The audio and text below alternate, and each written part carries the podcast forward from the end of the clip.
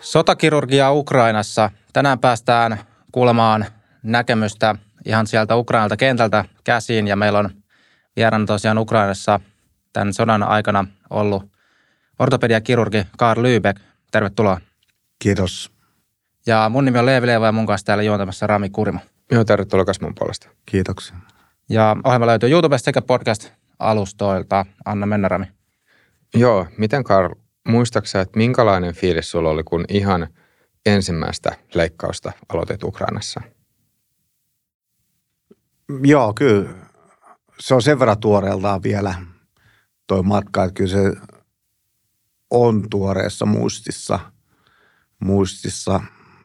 Siitä jotenkin tietynlainen synkkyys ja pimeys ja todella kuumuus on jäänyt niin kuin tunteena mieleen siitä. siitä. Leikkausympäristöhän on ihan erilainen kuin vaikka Skandinaviassa, Helsingissä tai Tukholmassa, missä mä oon muuten työskennellyt. Et koko tunnelma oli, oli hyvin, hyvin erilainen siinä alussa. Sitten tietenkin kielimuuri, kun ei puhu Ukraina eikä Venäjää, se tuo se oman mausteensa sitten siihen koko soppaan. Kun sä menit Ukrainaan, niin millaiseen maahan sä menit? Aika tuntemattomaan. Mä en ole koskaan käynyt siellä aikaisemmin.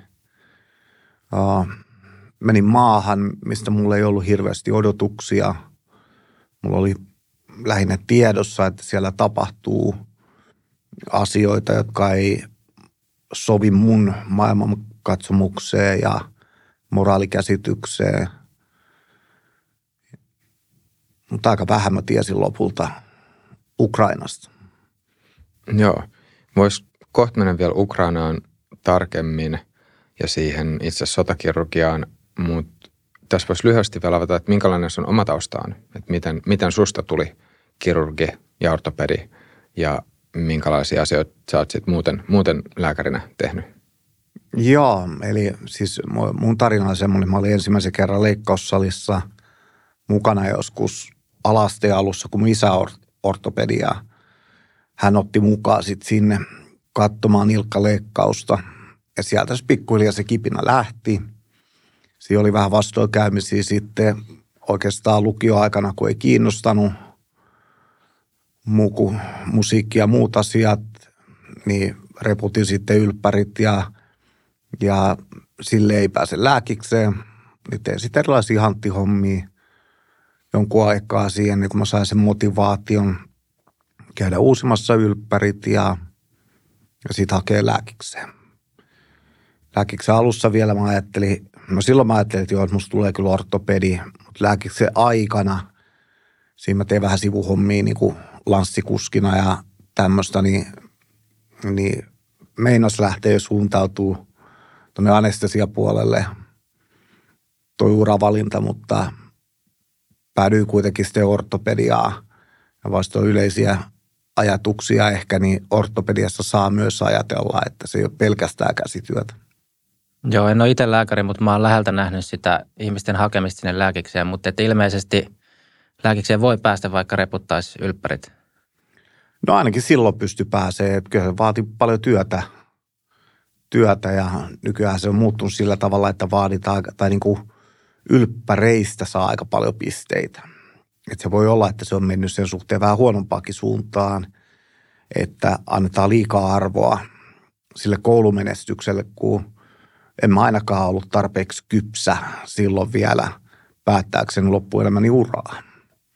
Ja en tiedä, onko sukupuolella siinä, siinä väliä tai merkitystä, mutta mun mielestä siitä ei yhtään haittaa, että saa pikkusen elämän kokemusta ehkä ennen kuin aloittaa lääkiksi ja kerkee näkee muita ammatteja ja asioita. Miten sä muuten itse sanoisit, että mikä on tärkein taito tai ominaisuus lääkärille? Nöyryys oman osaamattomuuden edellä. Toi on asia, mitä tulee jatkuvasti esille ja siitä pitää niin kuin itseään myös muistuttaa, koska muuten, muuten sitä helposti lähtee, lähtee vähän niin kuin vähälle poluille. Joo. Mistä tämä ajatus Ukrainaan lähtemisestä tuli? Ja oikeastaan voisi myös kysyä, että milloin sä Ukrainassa sitten olit? Mä olin siellä, siellä nyt tämän vuoden kesällä noin kuukauden jakson ja, ja ajatus lähti siitä siis jotenkin sota ja sen kauheudet tuli tarpeeksi lähelle. Että on ollut aikaisemmin niin hirveän helppo sulkea silmät vääryyksille ja pahuudelle, jota tapahtuu maailmassa koko ajan. Mutta nyt se tuli, tuli jotenkin niin konkreettisen lähelle, että se, se herätti musta tosi, tosi vahvan tunteen. Ja samalla tiedot varsinkin siviileihin kohdistuneista iskuista, niin ne oli niin jotenkin vastoin mun maailmankatsomusta, että aika nopea siitä lähti sitä ajatus, että mitä jos mä lähtisinkin sinne Jeesaa, että vaikka aika vähän mä voin yksinäisenä siellä tehdä, mutta jotenkin mä aina ajattelen niin, että se on kuitenkin parempi kuin että ei tee mitään. Oliko sotakirurgia sulle aikaisemmin jotenkin tuttu aihe? Oliko sä esimerkiksi lukenut siitä tai muuten sitten perehtynyt? Olen lukenut siitä toki, mutta en ole ollut missään konfliktialueella aikaisemmin. Että jokainen ää, ortopedi käytännössä kouluttautuu traumatologia eli vamma oppii eri maissa vähän eri tasolla, esimerkiksi Pohjoismaissa, mutta kun on se tietty perusosaaminen, niin sitä pystyy sitten syventämään aika helposti, helposti myös niin kuin opiskelemalla.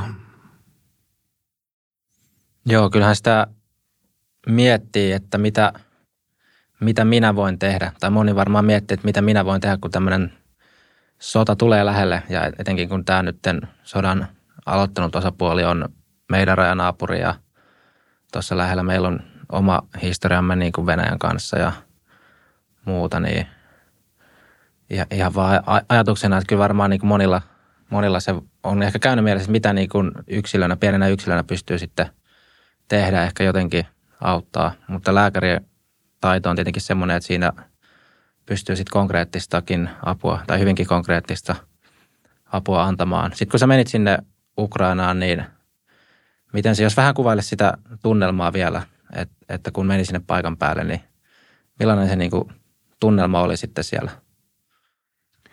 Tuo on aika monimuotoinen kysymys, koska mä tein myös paljon muuta kuin ihan perinteistä lääkärin työtä. Mä vein sinne lääkintätarvikkeita ja lääkkeitä aika suuren määrän.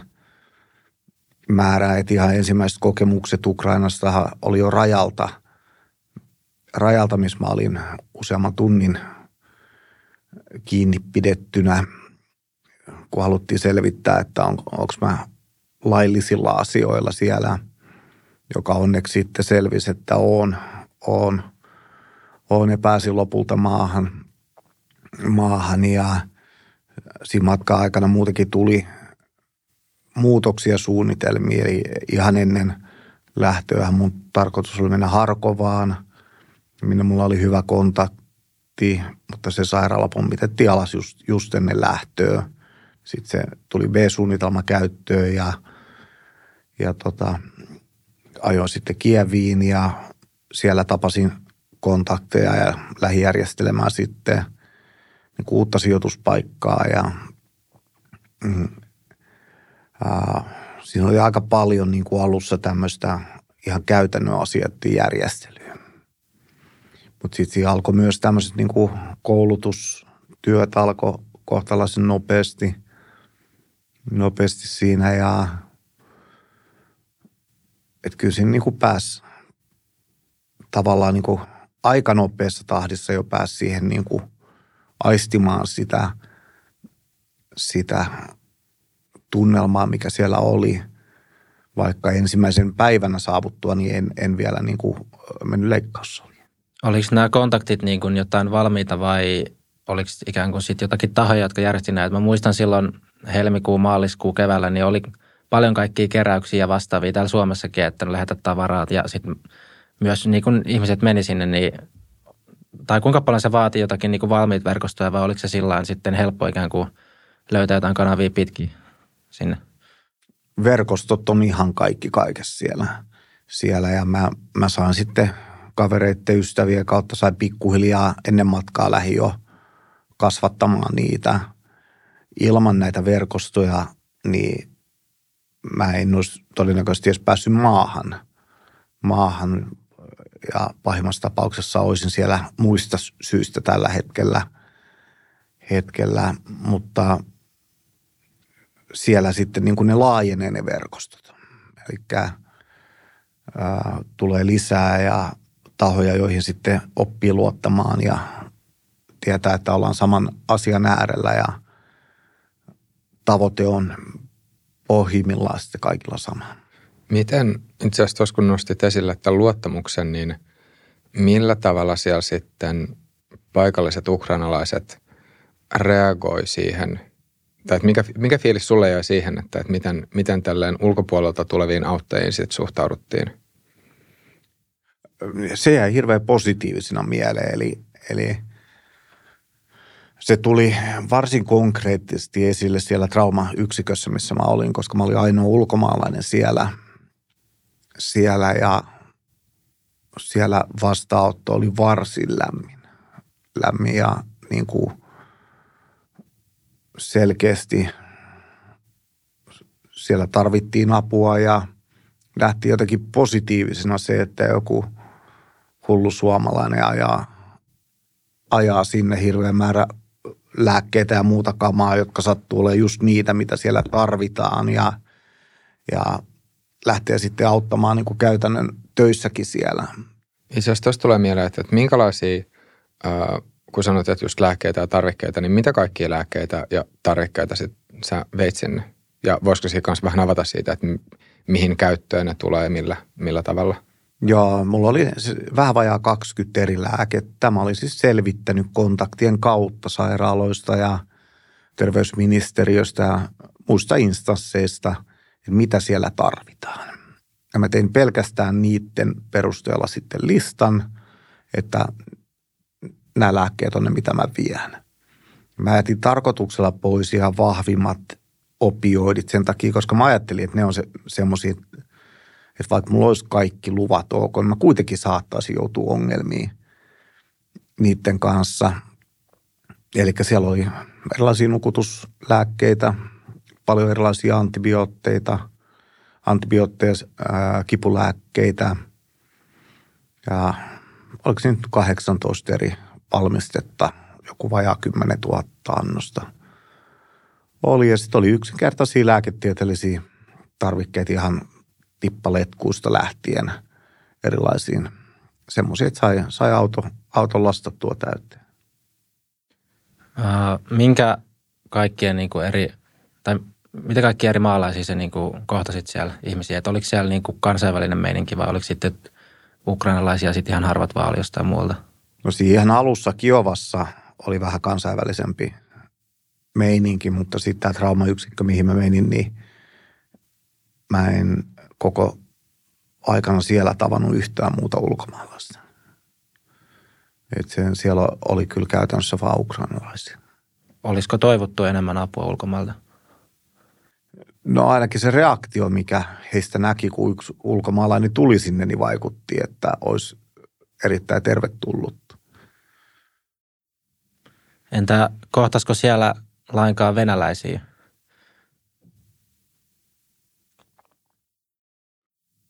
No ei silmästä silmää ainakaan, että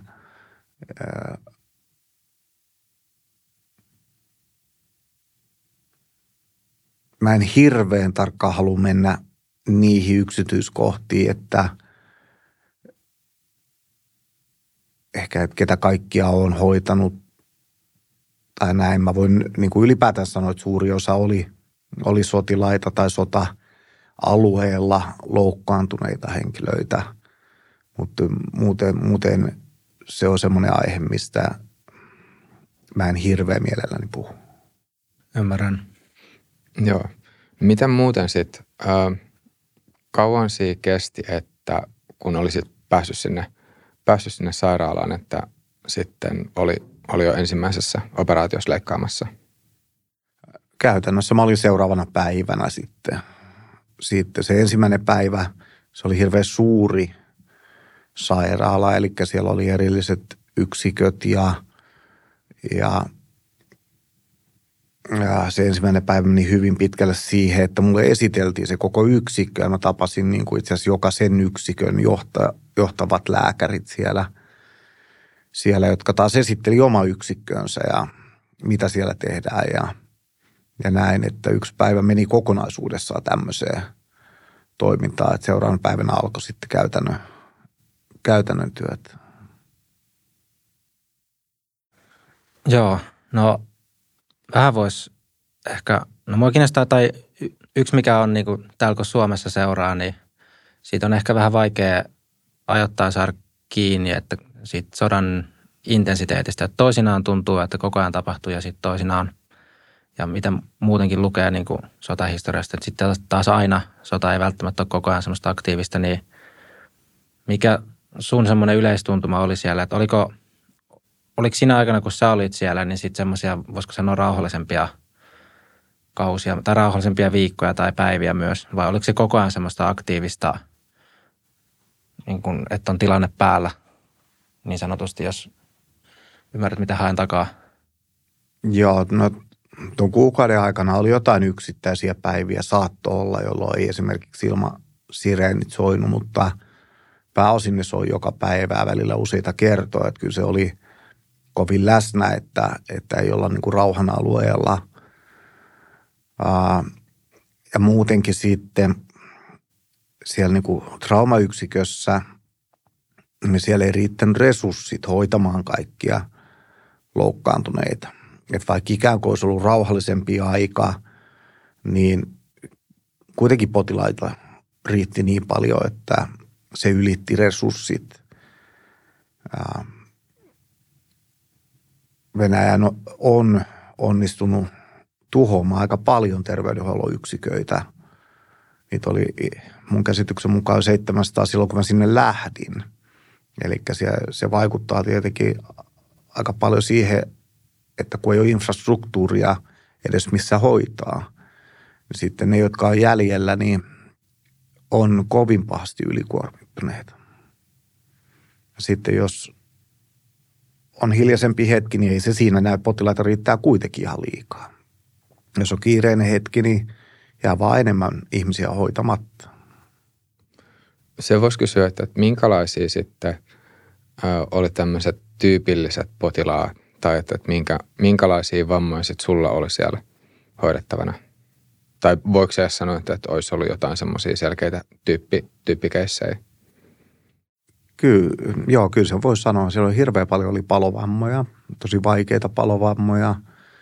Sitten oli paljon monivammoja, eli yhdistelmä erilaisia hankalia vammoja. räjähdysvammoja oli erittäin paljon, paljon. Ne saattoi sisältää, tai mikä vaan ruumiossa saattoi sisältyä niihin ja välillä useita. Ja sitten ehkä semmoinen, mikä eniten ja konkreettisimmin jotenkin tuli esille, on se, että kuinka vaikeita vammoja isokaliberiset aseet aiheuttaa. Että se, se on niin kuin, vaikka sen on, on niin kuin tavallaan tiennyt, mutta sitten kun näki sen todellisuuden – niin se oli kuitenkin niin kuin jotenkin pahempi. Miten noissa tai niissä leikkauksissa, mitä itse olit tekemässä, niin kuinka kiire niissä oli? Sehän riippuu, riippuu tilanteesta. Ää, y, yksi mun tehtävä, mitä mä tein, siis tuolla ollessani oli myös konsultina toimiminen etulinjaan – Eli se päätösten tekeminen siitä, että mihin tämä kyseinen loukkaantunut potilas viedään. Että viedäänkö hän kenttäsairaalaan, missä oli sitten riippuen paikasta joko todella huonot hoitomahdollisuudet tai sitten oli mahdollisuus tehdä joku henkeä pelastava toimenpide tai tuodaanko hänet siihen yksikköön suoraan, missä mä työskentelin, missä taas oli kuitenkin paremmat resurssit, vaikka nekään ei ollut hyvät. Mutta siellä oli esimerkiksi neurokirurgista osaamista ja, ja laajasti koko niin kuin kropan kattavaa erikoisosaamista tarjolla ainakin jossakin määrin. Eli va- va- vaikea kysymys. Periaatteessa ne, jotka selvisi sinne asti, niin, niin kyllä heillä oli niin kuin ainakin jonkunlaista toivoa. Mutta voiko sanoa, että tuliko vastaan myös sellaisia potilaita, joissa – se hengissä säilyminen sit olisi ollut kiinni ihan yksittäisistä minuuteista? Siis vaan varmasti oli, oli semmoisia potilaita, mutta niin, niissä se on kyllä enemmän kyse siitä, että ei tuli linjassa, jos on vaikka hankala talara ja suonivammat, että laitetaan se kiristyside saman tien siihen tai on paine ilman rintaa, että se puretaan saman tien – nämä on niitä semmoisia, missä oikeasti on kyse minuuteista. Sen jälkeenhän on aikaa niin kuin aina jonkun verran li, lisää lähteä niin kuin sitten hoitamaan sitä asiaa. Voiko sanoa silleen, että, että jos, ää, jos se potilas on selvinnyt sairaalaan asti, niin silloin sitten taas on, että va, vaikka olisi siis muuten vakava tilanne, niin sit se on vähän rauhallisempi kuitenkin. No sitä ei voi ihan suoraan noin, noin sanoa, että kyllähän niin kuin osa tosi potilaista, joilla oli todella laajat ja pahat palovammat, ää, plus sitten hankalia avomurtumia ja ää, rintakehän vatsa-alueen vammoja, suolistovammoja tämmöisiä, niin kyllä he voi säilyä hengissä siinä niin kuin ensimmäiset tunnit, mutta ennuste on kuitenkin todella huono. Miten sä sanoisit, tai kun just mainitsit ton, että resursseista on pulaa, niin sanoisitko sä, että jos sinne Ukrainaan saataisiin enemmän vielä lääkintähenkilöstöä tai lääkintäresursseja, niin voitaisiin pelastaa enemmän ihmishenkiä, mitä tällä hetkellä pelastetaan? Kyllä. Ja se ei ole pelkästään henkilöistä, vaan se on myös tarvikkeesta kiinni. Eli siellä – ei riitä se, että on pelkkä se osaaminen, vaan pitää olla myös tarvikkeet, että saa se hyödynnettyä sen koko potentiaali. Ja se, se oli myös asia, mistä mä yllätyin, että ne tarvikkeet, joilla siellä joutuu leikkaamaan ja hoitamaan, niin oli kovin erilaisia kuin mihin on tottunut sitten länsimaissa. Et voisi myös sanoa, että me ei olla liikaa niin kuin länsimaiden tämä materiaalinen apu niin kuin täällähän se on niin eri, kun luet lehdestä tai kuuntelet ministerien tiedotteita, että nyt lähtee sitä ja tätä, mutta että siellä oikeasti siellä paikan päällä olisi vielä pulaa näistä tarvikkeista. On ja todella suuri pula. Ainakaan tämä yksikkö, vaikka tämä oli suuri yksikkö, missä mä olin, niin, niin en mä siellä nähnyt tämmöisiä.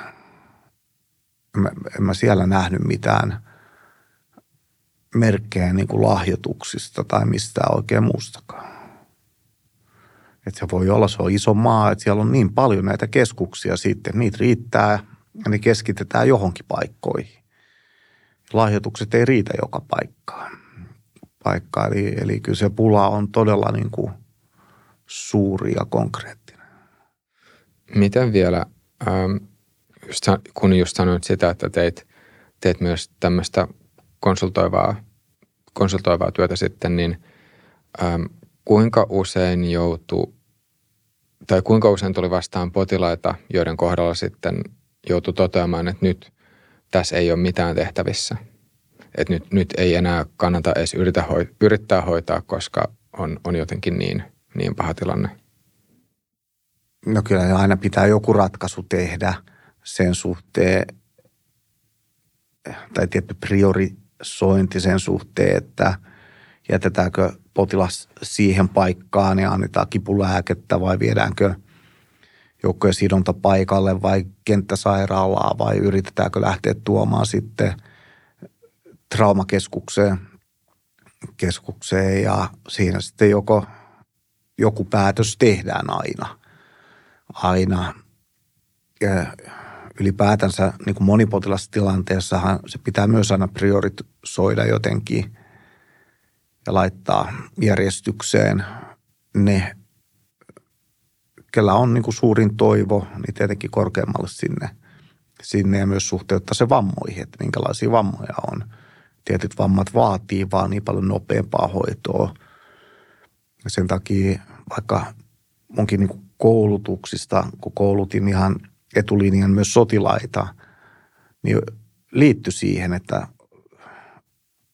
että mun mielestä heidän täytyy pystyä niin kuin purkamaan se paineilmarinta ja osata käyttää se kiristysside, eli tehdä nämä niin kuin todella yksinkertaiset toimet sille, että potilaalla on ylipäätänsä minkälainen mahdollisuus selvitä hengissä. Itse asiassa noin kaksi esimerkkiä, niin äh, jos ne vielä avaisi, että minkä, minkä tyylisessä tilanteissa ne on semmoisia toimenpiteitä, joita sitten tyypillisesti täytyy tehdä? Äh, mä en tiedä kuinka, tai mikä on tämän podcastin niin kuin yleisö, minkälainen, onko tässä niin kuin paljon lääkäreitä tai hoitohenkilökuntaa vai onko se enemmän? Täällä on kaiken taustaisia ihmisiä, lääkäreitä varmasti myös, mutta myös paljon tietenkin muita.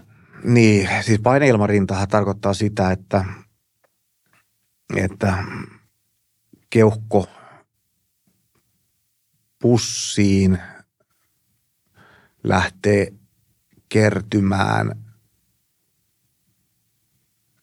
ilmaa niin paineella sillä tavalla, että se ei pääse sieltä pois. Ja se tekee sitten sen, että se lähtee työntämään keuhkoa pienemmäksi ja ääritapauksessa jopa toiselle puolelle rintaonteloa. Ja tuommoisen tilan, tai toi on tappava tila, ellei sitä painetta pura sieltä keuhkopussista. Ja sen voi tehdä neulalla tai veitsellä tai millä tahansa. Se, se toimenpide ei ole hirveän vaativa, mutta jos ei sitä tee, niin ää, siihen menehtyy. Ja sen jälkeen sillä, että saa purettua sen paineen sieltä, jolla taas sydämen normaali toiminta lähtee palautumaan ja samoin keuhkojen normaali toiminta, niin sitten on taas aikaa lähteä hoitamaan sitä perussyytä. Syytä. Eli se on semmoinen todella nopeasti tappava tila. Ja, ja käytännössä sotilailla on tämmöiset neulat, jotka on tarkoitettu ihan tätä varten. Mutta osalla oli jonkunlainen koulutus sen käyttöön, mutta osalla ei ollut minkäänlaista koulutusta, että, että milloin sitä pitää käyttää ja, ja millä tavalla sitä pitää käyttää. Ja toinen asia sitten on, on nämä massiiviset vaikka alaraajan verenvuodot, niin niissä on myös hirveä kiire, jos esimerkiksi reiden puolivälistä puuttuu jalka tai siellä on isot suonet mennyt rikki, rikki, niin se on silloin ensimmäinen asia, mikä pitää hoitaa. Koska siinä ei ole todellakaan paljon aikaa, aikaa ennen kuin sitten vuotaa kuivia. Joo, itse asiassa tuossa voisi käydä läpi semmoista, että missä järjestyksessä, jos puhutaan nyt traumapotilaasta mm-hmm. ää, tai ihmisestä, jolla, jolla sitten on ää, luku, lukuisia eri vammoja, niin missä järjestyksessä sitä potilasta hoidetaan? Et mit, mitkä asiat tarkistetaan tai varmistetaan ihan ensimmäisenä ja sitten mitä seuraavaksi? Joo. No y- yksi sellainen hirveän yleisesti käytetty on semmoinen ABC-periaate, ää, joista niin kuin nämä kolme ensimmäistä, eli A, B ja C on ne tärkeimmät. Eli ensimmäiseksi ää, pitää katsoa, että potilaan ilmatieto auki, koska jos ilmatieto ei ole auki, niin ei hengitys voi toimia. Eli airways. airways. Toinen on sitten B niin kuin breathing, eli hengitys, ja se liittyy just esimerkiksi taas tähän paineilmarintaan. Nämähän siis arvioidaan hirveän nopeasti, nämä, jos nämä todella nope, nopeasti pystyy arvioimaan. Ja kolmas on sitten circulation. Ja siinä on muitakin kirjaimia sitten, jolla se jatkuu, mutta ehkä tässä yhteydessä tämä on nyt aika semmoinen hyvä perussääntö. Ja siihen on lisätty oikeastaan viime vuosina sen pikku C vielä tämän ABC eteen, joka tarkoittaa niin kuin äh, massiiviverenvuotoa. Eli just tämmöistä, mistä mä puhuin äsken, että jos on, on räjähdysvammassa reidepuolivälistä raaja irronnut ja se vuotaa valtoimenaa, niin se pitää ekana tukkia. Ja siitä vasta mennä tähän ABC.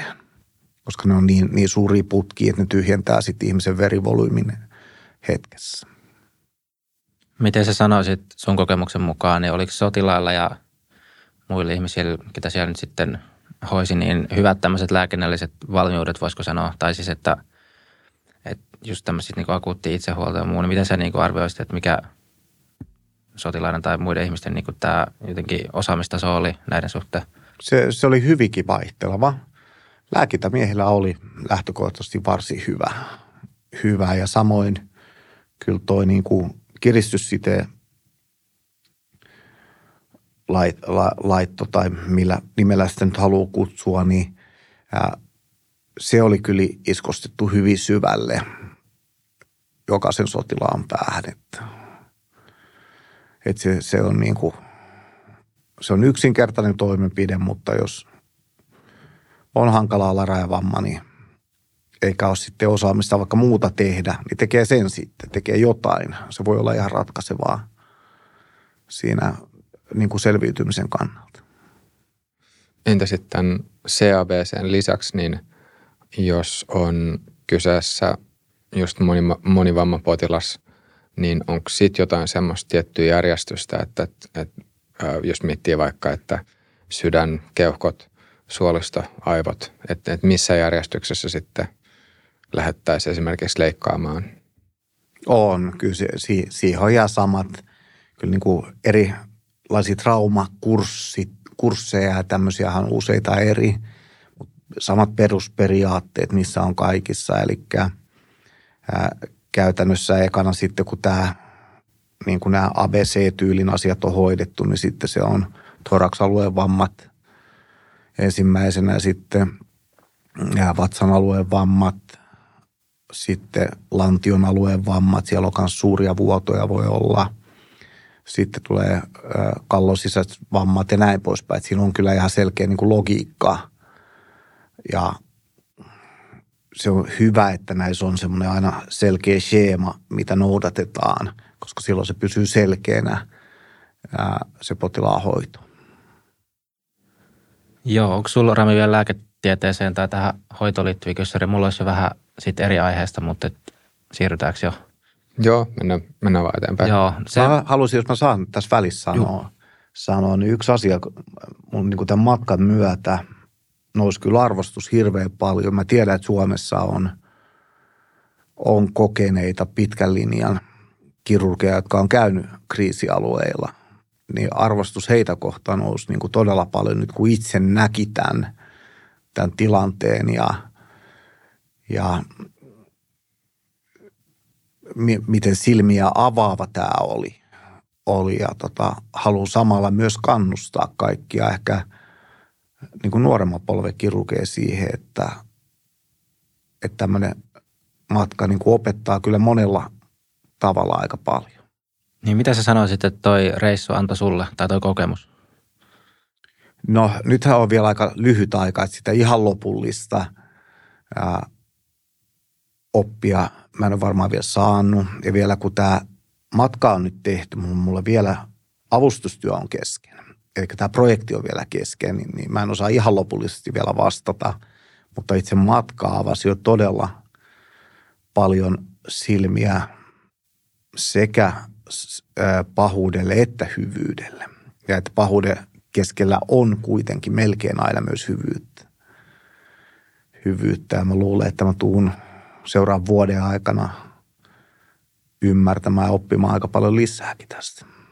Nyt kun sä oot palannut Suomeen, niin onko sä edelleen jatkanut aktiivisesti sitä Ukrainan tilanteen seuraamista vai onko tullut jonkinnäköistä ähkyä vai niin kuin mihin suuntaan nyt se tavallaan, voisiko sanoa, tai että kuinka aktiivisesti sä edelleen ikään kuin elät siellä sodan keskellä?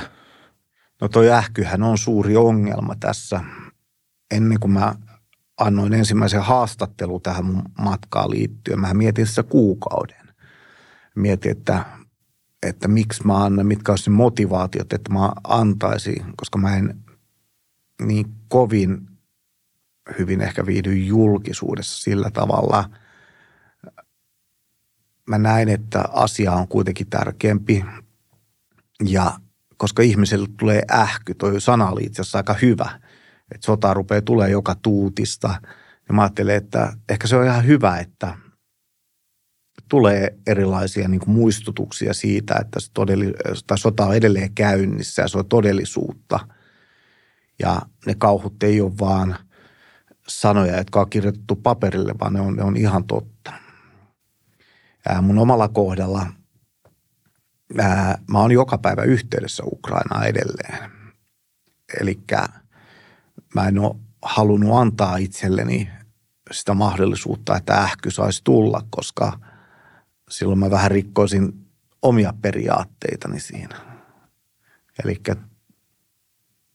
koko ajan tai se on niin kuin, mä sanoin, että toinen jalka on siellä, kun me on kummatkin täällä, mutta on kuitenkin aktiivisesti siellä koko ajan sinne yhteydessä. Kuinka hyvin sun näkökulmasta niin suomalainen uutisointi vastaa sitä, minkä kuvan sä sitten sait siellä ihan Ukrainan paikas, paikan päällä ollessa, että kuinka hyvän käsityksen saa Suomen mediasta sun mielestä?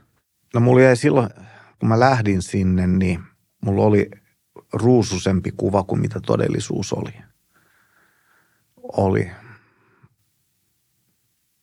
En tiedä, oliko mä suojannut itteni jotenkin sillä vai onko se ollut ihan niin, että se on ollut liian ruusunen kuva, mutta se, se jäi mulla ihan vahvasti niin kuin mieleen. Mieleen, että todellisuus jotenkin tuntui kauheammalta – kuin mitä se oli. Se on tietenkin sitten, kun näkee todella hirveitä ihmiskohtaloita, hajonneita perheitä ja todella suurta surua, niin se väkisinkin sitten niin kuin on eri asia kuin se, että lukee lehden sivulta jonkun, jonkun tapahtuman tai joukkohaudan löytymisen tai muuta.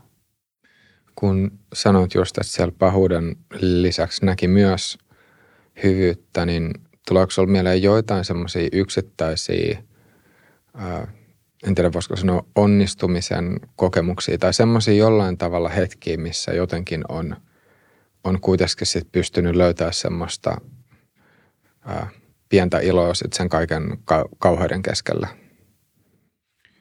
Joo, kyllä niitä, niitä tuli useita.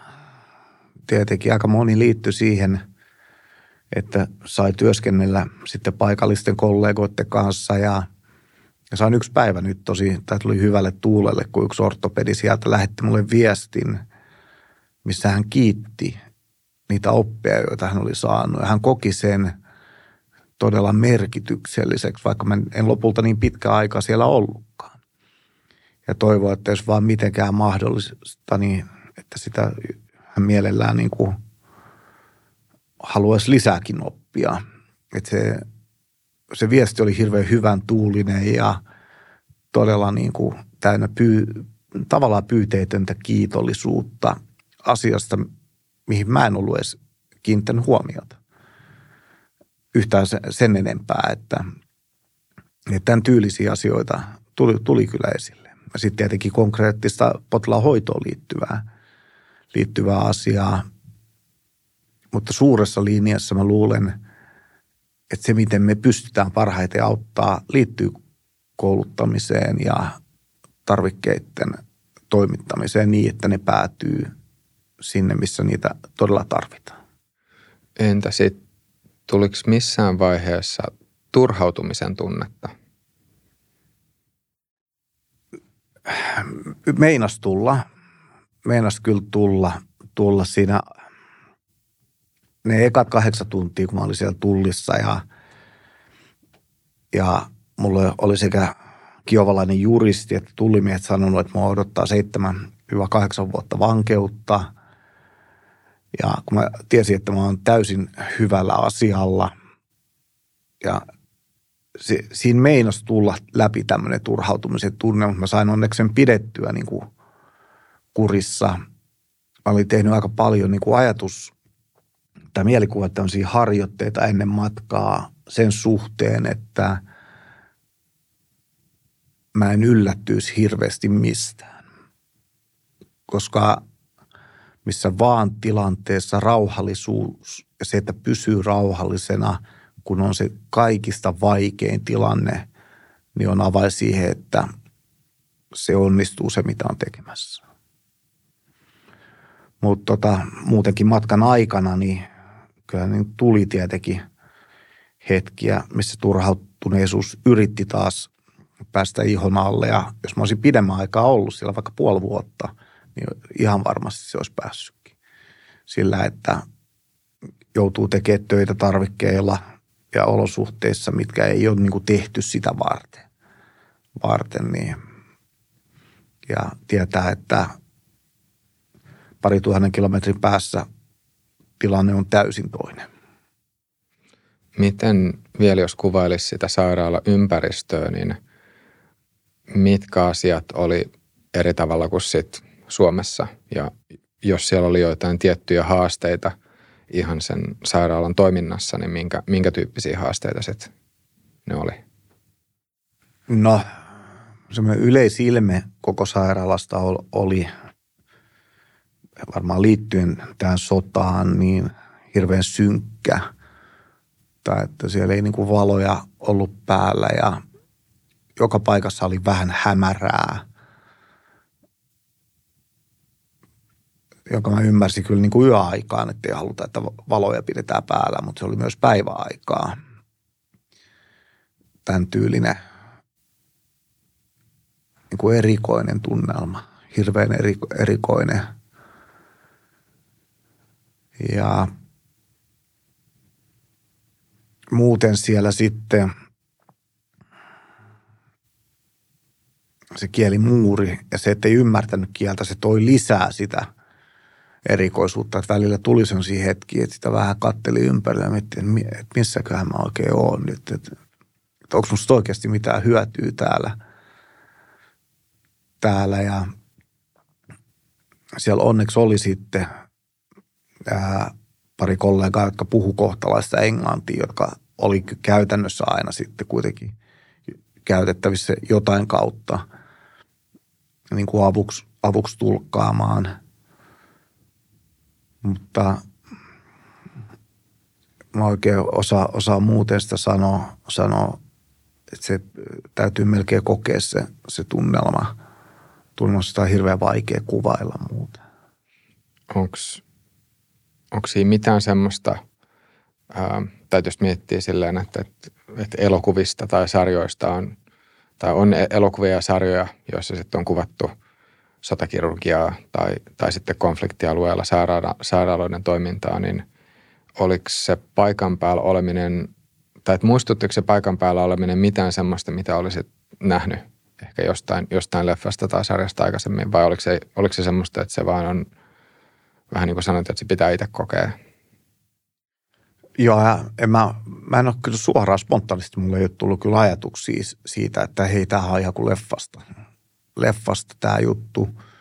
Ja siinähän pitää muistaa, että tässä menee helposti sekaisin sitten niin kuin eri asiat, niin kuin e, e, vammautuneen hoito ihan täysin ensilinjassa lääkintämiehen toimesta tai joukkojen sidonta paikalla, kenttäsairaalassa, joka tosiaan voi olla hyvin edistyksellinenkin. Ja sitten niin kuin tavallaan tässä niin sanotussa viimeisessä hoitopaikassa, missä mä työskentelin, eli missä periaatteellisella tasolla pitäisi olla niin kuin mahdollisuudet hoitaa kaikkia vammoja. Mutta sitten ei niitä kuitenkaan käytännön tasolla ollut. Ylpeys ja nöyryys. Sä sanoit alussa, että nöyryys on lääkärille tärkein ominaisuus, mutta kun sä olit siellä Ukrainassa, niin näkyykö sun ympärillä ylpeyttä omasta tekemisestä?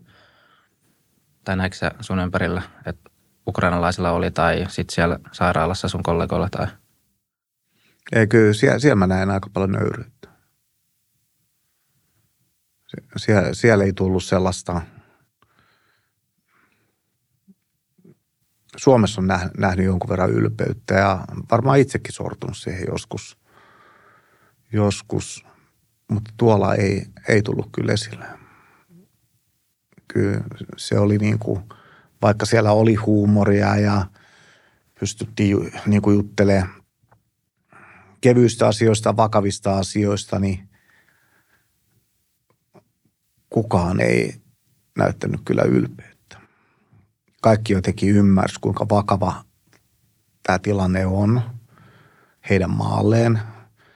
Se ei ole vaan tämä hetki siinä, vaan se on, se on myös se, mitä sodan jälkeen on. Uusinta rakentaminen ja koko terveydenhuoltojärjestelmän saaminen pyörimään uudestaan. Jo nämä niin kuin reilu puoli vuotta, mitä on takana, niin tulee tekemään usean vuoden vahingot tällä rintamalla ja he ymmärsivät sen, että he ei kyllä halunneetkaan olla ylimielisiä millään tavalla.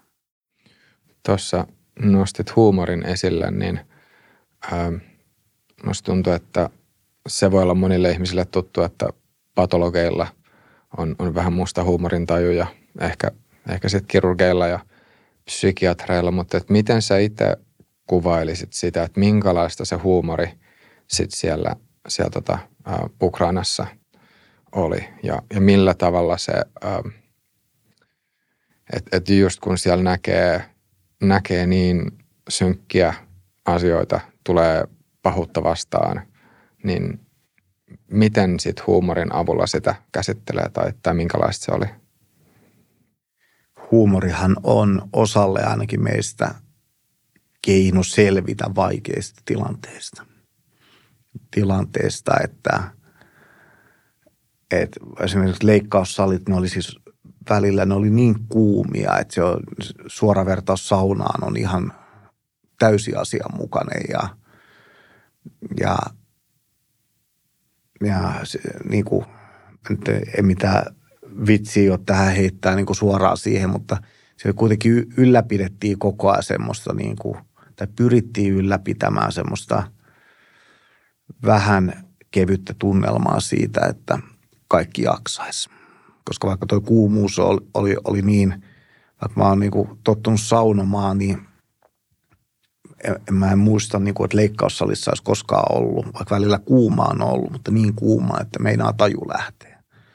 Koska mä en ollut tajunnut silloin ensimmäisen päivänä, että mun pitää ottaa oma, omat vesipullot mukaan, että kun en mä voi sitä hanavettä juoda juoda siellä, niin, niin kyllä siinä pääsee ekana päivänä laihtuu lyhytaikaisesti valitettavasti, mutta aika monta kiloa, kiloa ihan sen takia.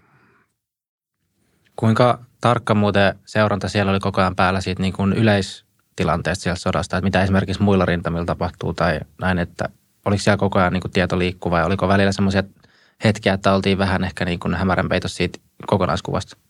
Tuohon mä en halua kommentoida. Okei. Okay. Entä sitten vielä, kun just sanoit, että, että siellä nämä ää, ilmahälytyksestä tai sireenit kuuluu melkein joka päivä, niin kuinka usein sitten taas, tai että oliko niin, että sit jos ne kuulu, niin sit se tar- tarkoitti, että sitten hakeuduttiin jonnekin, jonnekin suojaan, tai miten, miten ne hälytykset sitten heijastu siihen sairaalan toimintaan? No, ei, ei hirveästi juuri millään tavalla siellä oli pommisuojissa, oli leikkausyksiköt ja, ja synnytysosastot rakennettu tämmöiset väliaikaiset. Ja, mutta koska ne, niitä oli niin tiheesti, niin sehän johti siihen, että ei niin hirveästi lopulta reagoitu. Reagoitu, että mikä on tietenkin huono asia, asia koska jostain syystä ne aina soi. Soi, mutta – sitten kun niitä oli niin tiheesti, niin siinä olisi se olisi ihan jokaiseen reagoinut, niin se olisi häirinnyt sairaalatoimintaa jo niin merkittävästi, västi, että, että käytännössä ne vaan niin kuin oli siellä taustalla. Kuinka paljon tuli mietittyä sitä, että, tai tuliko mietittyä sitä, että mahtaakohan sitten nyt osua että jos miettii, että miten, miten Venäjä on toiminut Ukrainassa, että siellä on pommitettu sit, sit sairaaloita, niin, niin kävikö jotenkin se mielessä vai, vai oliko se niin, että se jotenkin sillä hetkellä niin kuin piti sitten vain työntää, tai että sen halusi jotenkin työntää pois mielestä? Joo, se, se oli pakko työntää pois mielestä. Muuten ei olisi voinut keskittyä siihen työhön. Et mä, en, mä en kyllä siellä ajatellut sitä juuri yhtään. Nyt jälkeenpäin mä oon sitä miettinyt jonkun verran – verran, mutta ihmismieli on mielenkiintoinen, että kun oikein keskittyy johonkin asiaan ja, ja henkisesti valmistautuu johonkin asiaan, niin sitä pystyy aika hyvin siirtämään tietyt asiat ulkopuolelle ja keskittymään siihen sitten, mikä on, on työn alla. Joo. Miten muuten, äh, tässä nyt on useastakin eri aiheesta oot, oot kertonut, mutta, oot kertonut, mutta onko jotain muita semmoisia mieleenpainuvia juttuja, mitä, mitä sille halusit nostaa tässä esille? No, mun mielestä edelleen on tärkeintä se, että me ei unohdeta, tai että länsi ei unohda, mitä on meneillään ja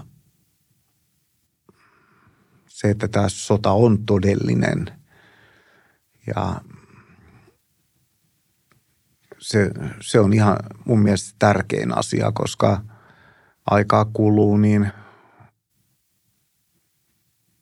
asiat ei olekaan enää niin tärkeitä. Ne ei tunnu yhtä raflaavilta ja vaikka ne on ihan yhtä tärkeitä edelleen ja ihan samalla tavalla ihmisiä menehtyy ja siviileitä menehtyy – että täytyy ainakin yrittää olla ummistamatta silmiä parhaansa mukaan. Joo, toi, toi mitä sä sanoit aiemmin, että ei sitä materiaaliapua siellä on, et itse ollut niin juurikaan nähnyt, niin toi on kyllä semmoinen asia, mikä voin sanoa, että musi itsessäni nyt kyllä aiheuttaa vähän semmoista turhautumisen tunnetta. Että just kun siitä on niin paljon puhuttu täällä, että se on niin tärkeää, ja, mutta sitten jos se konkreettinen kokemus sieltä on niin eri, niin Joo, mutta tuohon mä sanoisin sen, että tuo oli vaan kokemus tästä yhdestä yksiköstä. Eli apua se varmasti menee perille, mutta se on niin suuri maa, että sitä ei riitä kaikkialle. Mulla itse asiassa yksi, yksi kysymys tulee mieleen ja mä voisin näyttää sen teille molemmille. Äh, mutta miten, miten sanoisitte, että miten tämän sodan syttyminen ja tai, tai, tai että miten tämä Venäjän hyökkäys, ja nyt kun nyt tällä hetkellä on tota, kun tätä jaksoa nauhoitetaan, niin onko nyt menossa päivä 200, muistaaksä Leevi? No puoli vuotta, yli puoli vuotta. Yli, yli puoli vuotta kuitenkin sotaa, sotaa käyty. Ähm, niin että millä tavalla, tai että onko tämä vaikuttanut teidän ihmiskuvaan tai maailmankuvaan jollain tavalla? Ja erityisesti nyt tietty alkuun se, että, että miten, miten sillään siellä – Ukrainassa oleminen on, on tota, heijastunut tuohon noin. Että onko jotenkin silleen niin tietyt asiat omassa mielessä tai, tai maailmankatsomuksessa mennyt sitten jollain tavalla ihan, ihan kokonaan uuseksi. Ja Leeville sama kysymys, jos miettii, että mekin ollaan nyt tätä Ukrainan sotaa tässä podcastissa käsitelty jo use, useammassa jaksossa. Niin. Joo, siis mä jotenkin haluan ajatella asioita positiivisesti, mutta sen on taas ymmärtänyt, että ihmiset ei välttämättä opi omista virheistään. Tämä on nyt ehkä viittaus toiseen maailmansotaan. Mä haluan uskoa, että hyvyyttä on kuitenkin enemmän kuin pahuutta. Mä oon jotenkin aika vaikuttunut siitä, kuinka – suuri valta propagandalla voi olla. Olla ja myöskin niin kuin henkilökohtaisella tasolla mä en sinänsä ollut yllättynyt siitä, mutta esimerkiksi mun työ toimia siellä lääkärinä ja niin kuin tehdä humanitaarista työtä, niin on johtanut siihen, että mun henkeä on uhattu kahteen eri otteeseen ja, ja tämmöisiä asioita, jotka niin kuin, ei ole mun mielestä niin kuin rehtiä. Et siviilien tappamiset, tämmöistä, ei se ole niin kuin, ei se ole oikein. Et jos maat sotii, niin sitten siellä sotilaat saa sotia, mutta se, että tuhotaan niin kuin laajasti sairaaloita, kouluja ja tapetaan siviiliväestöä, niin, niin se menee niin, tai se on niin väärin mun maailmankatsomuksessa. No mä oon ehkä vähän huono tuohon vastaamaan sinänsä, koska mä oon ollut täällä Suomessa koko ajan turvassa ikään kuin ulkopuolelta katsonut tätä, mutta mä ehkä lyhyesti vaan sanoisin, että se mikä mun oman ajattelu on niin kuin syöpynyt just se, että kaikki on mahdollista hyvässä ja sitten pahassa myös. Että ei ole mitään niin kuin iän, iän niin kuin sitotuksia, että tilanteet voi muuttua ja kaikki on mahdollista. Joo, koska just sen, sen voi sanoa, että ää, jos viisi vuotta sitten olisi joku kysynyt, että, että voisiko kuvitella, että naapurimaana on sotaa käyvä maa, tai että Suomen naapurina on sama, sotaa käymä maa, niin ei, ei silloin ää, välttämättä ihan olisi tullut, tullut mieleen, että okei, että vaikka tämä Krimin, Krimin tilanne sinänsä oli jo semmoinen jonkunnäköinen, jonkunnäköinen voisiko sanoa ehkä hälytysmerkki tai, tai tämmöinen herätys, niin ei sitä kuitenkaan silloin vielä miettinyt ehkä ihan niin, niin pitkälle. Puhumattakaan sitten, että jos, jos menee vaikka kymmenen vuotta ajasta taaksepäin, niin, niin tota, ajatus siitä, että, että nyt naapuri, tai että Venäjä käy ihan oikeita sotaa, ja voisi sanoa, että, että siinä on koko, koko länsi sit tukemassa toista osapuolta, niin kyllä se, kyllä se aika vieras, vieras ajatus olisi ollut. Se olisi ollut erittäin vieras ajatus ja eilinen, eiliset uutiset liikelle kannalle panosta, niin ne aiheutti kyllä erikoisia tunteita. Että et me todella ollaan tässä tilanteessa. Joo, mä toivon voimia Moskovaa ja Pietariin ja muualle venäläisiä, venäläiselle kansalle niin sanotusti tässä tilanteessa, että niin. tehkää oikeita ratkaisuja. Niin, niin siellä oli mielenosoituksia ollut just mm. tätä liike, liikekannallepaloa vastaan. Että. Ja aika paljon pidätyksiä. Joo. Mutta joo, tuleeko tota vielä jotain muuta tähän loppuun, loppuun vielä, mitä haluaisi sanoa? Ja, mulle ei tule oikeastaan sen, sen enempää. Mä luulen, että ne oleellisimmat tuli sanottua ja yritetään kukin tahoilla me muistaa ja, ja pienikin teko on tärkeä. Kiitos sulle Kaarle, että tulit jakamaan kokemuksia. Joo, kiitos. Kiitos. Ja kiitos kaikille katsojille ja kuulijoille. Jos tykkäsit jaksosta, niin pistä peukkua ja tulkaa ihmeessä tuben puolelle kommentoimaan. Ja me kuullaan ja nähdään taas ensi jaksossa.